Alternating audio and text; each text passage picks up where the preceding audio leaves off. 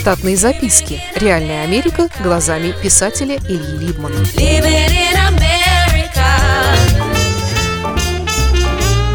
Кое-что про зимние праздники. Во всех странах публично отмечают примерно одинаковое количество праздников в году.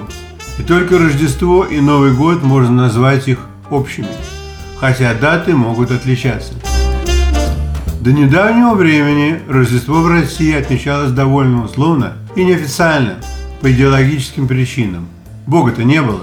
И Новый год до сих пор считается, по умолчанию, самым главным праздником здесь. Однако надо отметить, что весь этот предновогодний хайп с распоследними елками в кино, бесконечными повторами голубых огоньков эпохи стагнации и псевдораспродаж в магазинах мало кем встречается с прежним энтузиазмом.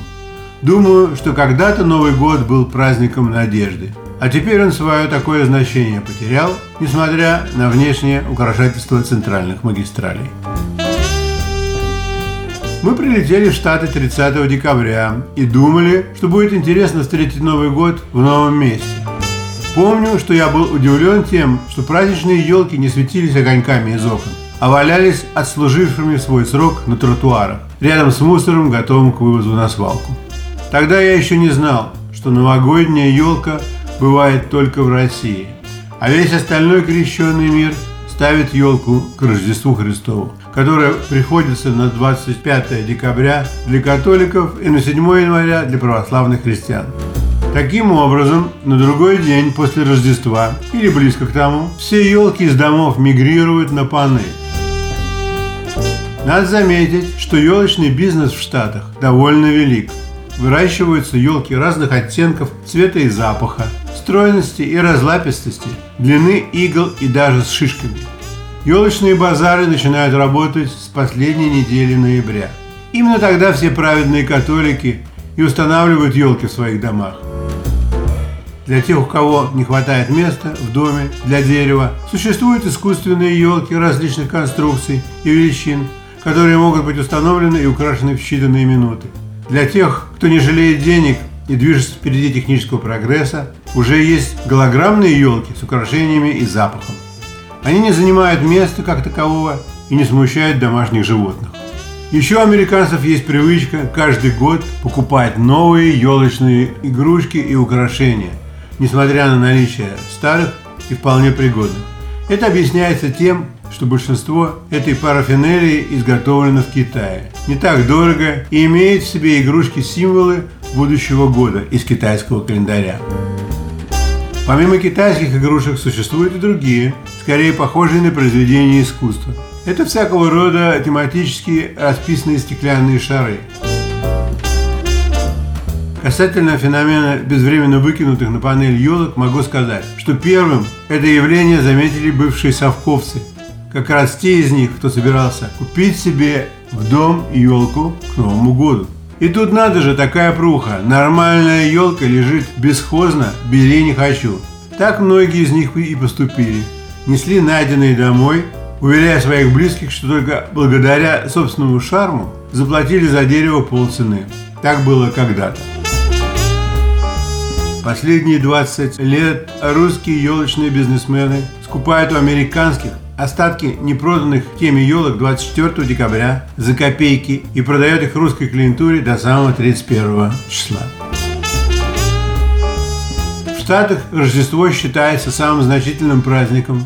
К нему начинают готовиться сразу же после Дня Благодарения. Дух предстоящего праздника пронизывает все вокруг постоянно звучащими мелодиями и рекламой рождественских распродаж. Если посмотреть штатские фильмы 50-х и 60-х годов при рождественское время, обязательно увидите, как в каком-нибудь универмаге в центральном зале наверху искусственной горки сидит Дед Мороз, а к нему стоит очередь из детей, которых он сажает к себе на колени и выясняет у них, что бы они хотели получить в подарок за свое примерное поведение в этом году. Разумеется, все это согласовано с родителями, которые приплатили универмагу за такую услугу. Однако в последние годы такая форма развлечения почти изжил из себя из-за вспышек педофилии среди религиозных проповедников и сезонных Дедов Морозов. В тому же вера в последних пошла на спад. И даже президент Трамп в телефонном разговоре с семилетними детьми говорит им прямо, что Дед Морозов больше нет. Замечательным явлением перед Рождеством является украшение витрин на зимний лад в больших магазинах. Это настолько популярно среди людей, что целые семьи приезжают из пригородов на 5 авеню в Нью-Йорк, отстаивают там длинные очереди, чтобы только подойти к витринам и увидеть в них рождественские механические спектакли. Относительно Нового года могу сказать, что его по-прежнему празднуют выходцы из Союза с семьями, в компаниях, у кого-нибудь дома или в русских ночных клубах с обильной едой, выпивкой, танцами и новогодними шоу-спектаклями. Мне приходилось побывать на паре таких. Жители Нью-Йорка, тем не менее, отмечают сам момент наступления Нового года. Ровно в полночь на Таймс-сквер под синхронный счет десятков тысяч голосов людей по специально установленной мачте падает четырехметровое хрустальное яблоко.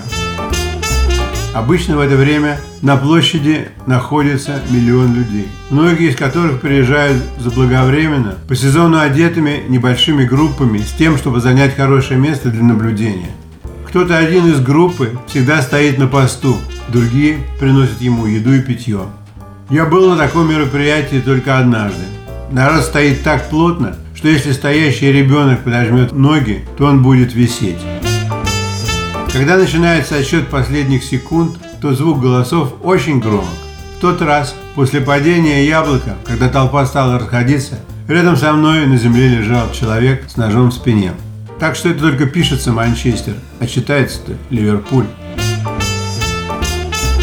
На Таймс-сквер шар начал падать с 1907 года. Шар диаметром почти в 4 метра каждый год изготавливают заново, чтобы он был как можно красивее и ярче.